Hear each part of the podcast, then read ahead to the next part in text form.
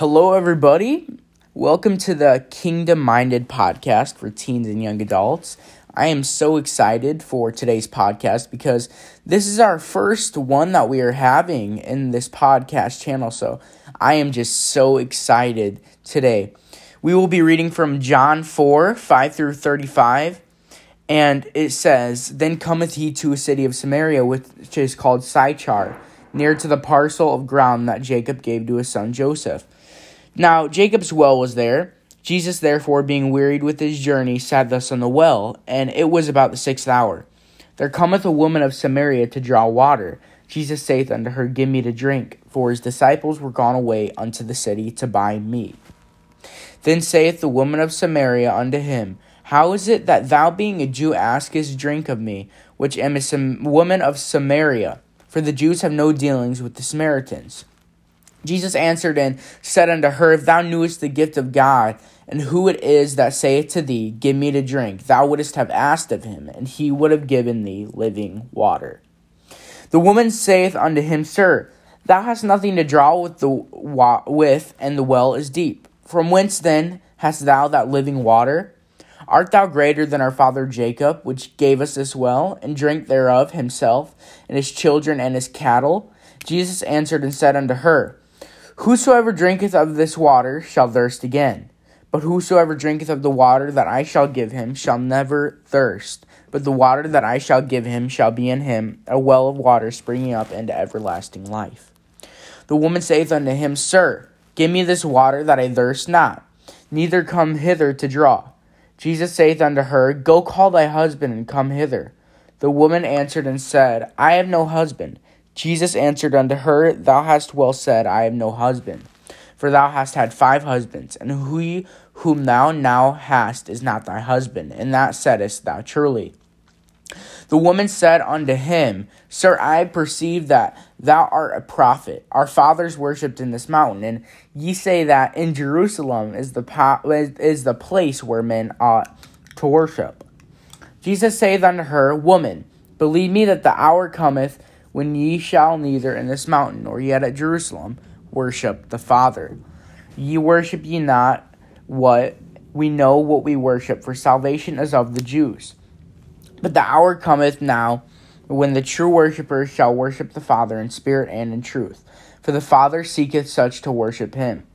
God is a spirit, and they that worship him must worship him in spirit and in truth. The woman say, saith unto him, I know that Messiah cometh, which is called Christ. When he is come, he will tell us all things. Jesus saith unto her, I that speak unto thee am he. And upon his came, on, upon this came his disciples, and marveled that he talked with the woman. Yet no man said, What seekest thou? Or why talkest thou with her?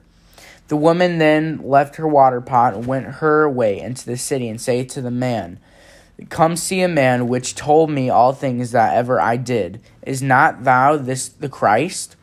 Then they went out of the city and came unto him. In the meanwhile his disciples prayed him, saying, Master, eat. But he said unto them, I have meat to eat that ye not know not of. Therefore said the disciples one to another, Hath any man brought him aught to eat? Jesus saith unto him, My meat is to do the will of him that sent me, and to finish his work. Say not ye, There are yet four months, and then cometh harvest? Behold, I say unto you, Lift up your eyes, and look on the fields, for they are white already to harvest.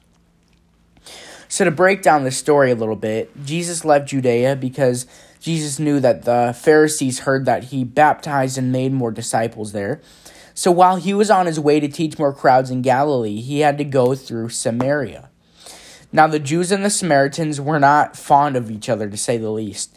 They hated each other and did not want to have any kind of communication with them.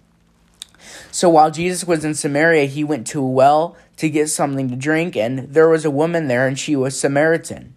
So Jesus asked her if she could get him something to drink, and the Samaritan woman was probably thinking in her head, Man, how crazy is this guy? Not knowing what to say, the woman say, says, Why is it that you are a Jew and you are asking me for some water? And Jesus said, If you knew the gifts of God and who is saying to you, Can you give me a drink? You wouldn't have asked, and I would have given you living water. Now, here's one of the keys to this story, is this living water that Jesus is talking about. So the Samaritan woman said, well, you don't have anything to draw the water, and the well is very deep. What are you talking about when you say living water? She continues on saying, is this living water greater than our father Jacob, who gave us this well, where many dra- generations of, uh, of people drank from? And Jesus answers and says, whoever drinks from this well will be thirsty again, but the water that I give him will be everlasting and will be springing forth with everlasting life. So Jesus says, go get your husband. And the, the woman says, I have no husband. But Jesus says, no, you are wrong. You have five husbands, and who are you are with now is not one of the five husbands. The woman asks Jesus if he is a prophet, but Jesus says, God is a spirit, and we must worship God in spirit and in truth. So the woman says, I heard that there will be a Messiah that will come, which she's, of course, referring to Jesus, and he will tell us everything. So she walks away, and the disciples go up to Jesus, and they are shocked that he was talking to the Samaritan woman, but they didn't say anything. So the disciples continue on telling Jesus that he needs to eat, and Jesus tells them, I have meat to eat that you do not know about. He says, my meat is the will of my Father that sent me down to minister to people. Don't say that it takes four months for harvest. Lift up your eyes now, because the harvest is white and is ready to be harvested. Now just think about that statement right there that Jesus made. He was saying there are so many souls that need to be saved that are out in the world. So as we talked, so as I talked to you today on this podcast, it reminded me of the things that are happening around our college campuses right now. Now, first it started at Asbury, and we had a minister go there, and he came out with a report that over fifty people had received the baptism of the Holy Ghost. So what I'm saying is there are so many hungry souls out there that need to be reached, and that is showing right now because they... It had to stop at Asbury. They had to stop uh, this revival that was happening, the uh, college board did, because they had tons of people. I mean, even from other countries overseas, they had people coming just because they wanted to feel what was going on there.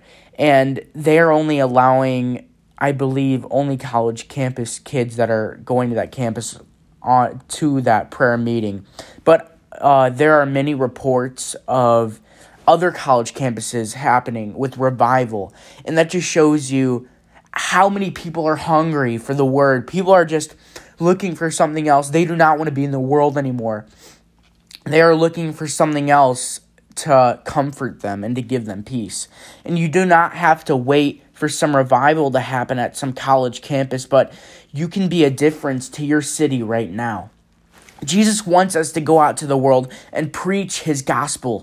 So we need to obey him and go out and teach his word. You can go out in your high schools and start a P seven club. I have seen many people's P seven grow by the hundreds and have baptized and had many people receive the Holy Ghost. Just think about that. You can be that person and can start a revival at your high school or middle school.